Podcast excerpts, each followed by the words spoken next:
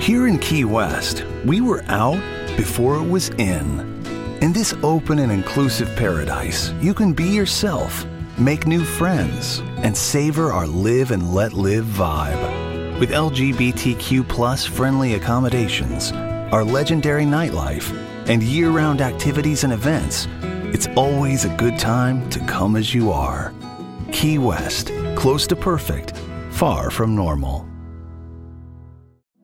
Benvenuti o bentornati su questo mio canale digitale dedicato alla salute mentale, alla psichiatria e alle neuroscienze e se vi interessano questi temi iscrivetevi subito. Oggi vi parlo di una cosa un pochino strana e poco discussa ma che mi viene spesso riferita da alcuni pazienti. Parlo della paura di deglutire, paura di non deglutire bene, di soffocare e difficoltà addirittura a mangiare con naturalezza. Non so se ne avete mai sentito parlare, L'avete mai sperimentata voi o qualcuno che conoscete? Sia la difficoltà di glutire il cibo, i liquidi o la stessa propria saliva o altre ossessioni o fobie sensomotorie, come si definiscono, sono piuttosto diffuse tra le persone e rappresentano sempre un segnale di disagio mentale. Certamente una volta che sia stata esclusa completamente una motivazione neurologica o fisica per questo sintomo o per sintomi simili, d'accordo? Il termine tecnico è aginofobia e l'aginofobia è appunto una particolare forma di disagio psichico che porta il paziente a avere paura di deglutire e rimanere in qualche maniera soffocato. Viene spesso confusa con la disfagia, che è un disturbo organico neuromotorio o ostruttivo anche della deglutizione, o anche con l'iperreflessia faringea, un altro disturbo organico che ha marcate componenti neurologiche, direi. Ma per tornare all'aginofobia, vediamo che i soggetti che ne sono afflitti vivono un dramma quotidiano, per così dire, in particolar modo al momento dei pasti. Il cibo diventa un nemico da evitare, gli attacchi di panico legati a questo sintomo spesso sono all'ordine del giorno. Tutti quelli che soffrono di paura di inghiottire hanno grosse difficoltà, soprattutto in pubblico e quando vanno fuori con qualcuno per cenare. Questo perché in quelle situazioni sono molto frequenti ad esempio colpi di tosse, smorfie,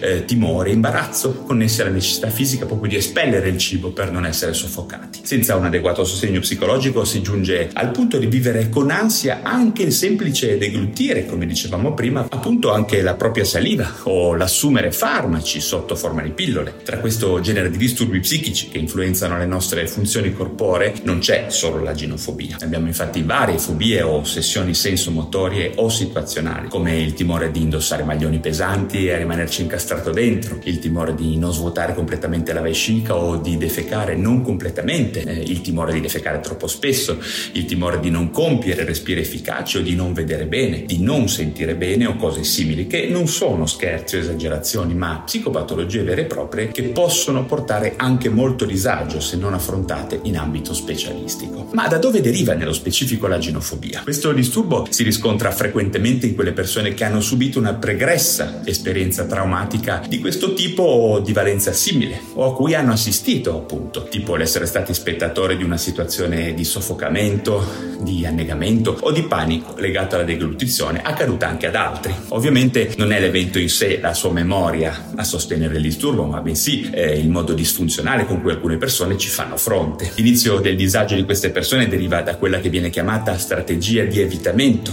una strategia fallimentare dove la persona, pensando di risolvere il problema, inizia con l'eliminare cibi, a suo avviso più pericolosi di altri. Eh, dalla carne si passa al prosciutto, alla pasta, al pane e così via, riducendo sempre di più la gamma di alimenti giudicati sicuri, per così dire. L'alimentazione finisce poi col diventare diventare quella tipica di un neonato quasi, fatta quindi di pappine, creme e liquidi. Parliamo di una vera e propria regressione alimentare che potrebbe risultare inspiegabile per le persone intorno al soggetto malato che non conoscono la natura del suo disturbo. Quello che avviene potremmo dire che è ben espresso dal famoso detto spesso la paura di un male ci conduce ad un male peggiore o, come si direbbe in un'ottica di psicoterapia strategica, ogni evitamento conferma la pericolosità della situazione evitata e prepara quindi l'evitamento successivo successivo. Parliamo di una spirale di aggravamento che va interrotta per risolvere il problema della ginofobia. Come fare dunque per risolvere questo timore di deglutire e di soffocare? Gli interventi terapeutici dovrebbero essere indirizzati prevalentemente verso la psicoterapia, dato che i farmaci non sono molto efficaci, pur magari aiutando un pochino a ridurre la quota di ansia e panico presenti. La terapia breve strategica e la psicoterapia cognitivo-comportamentale diciamo che rappresentano ambedue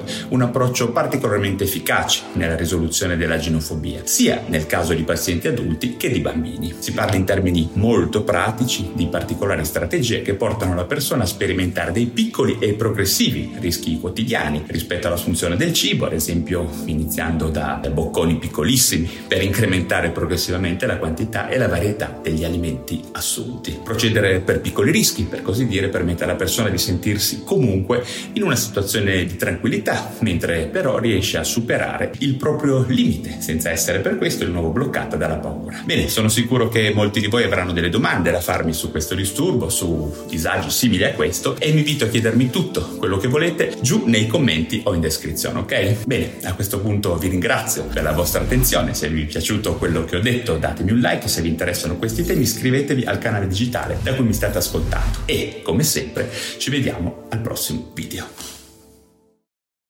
Here in Key West, we were out before it was in.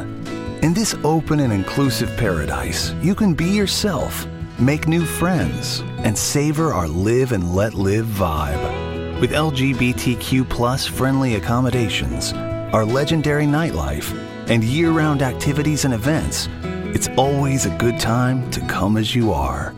Key West, close to perfect, far from normal.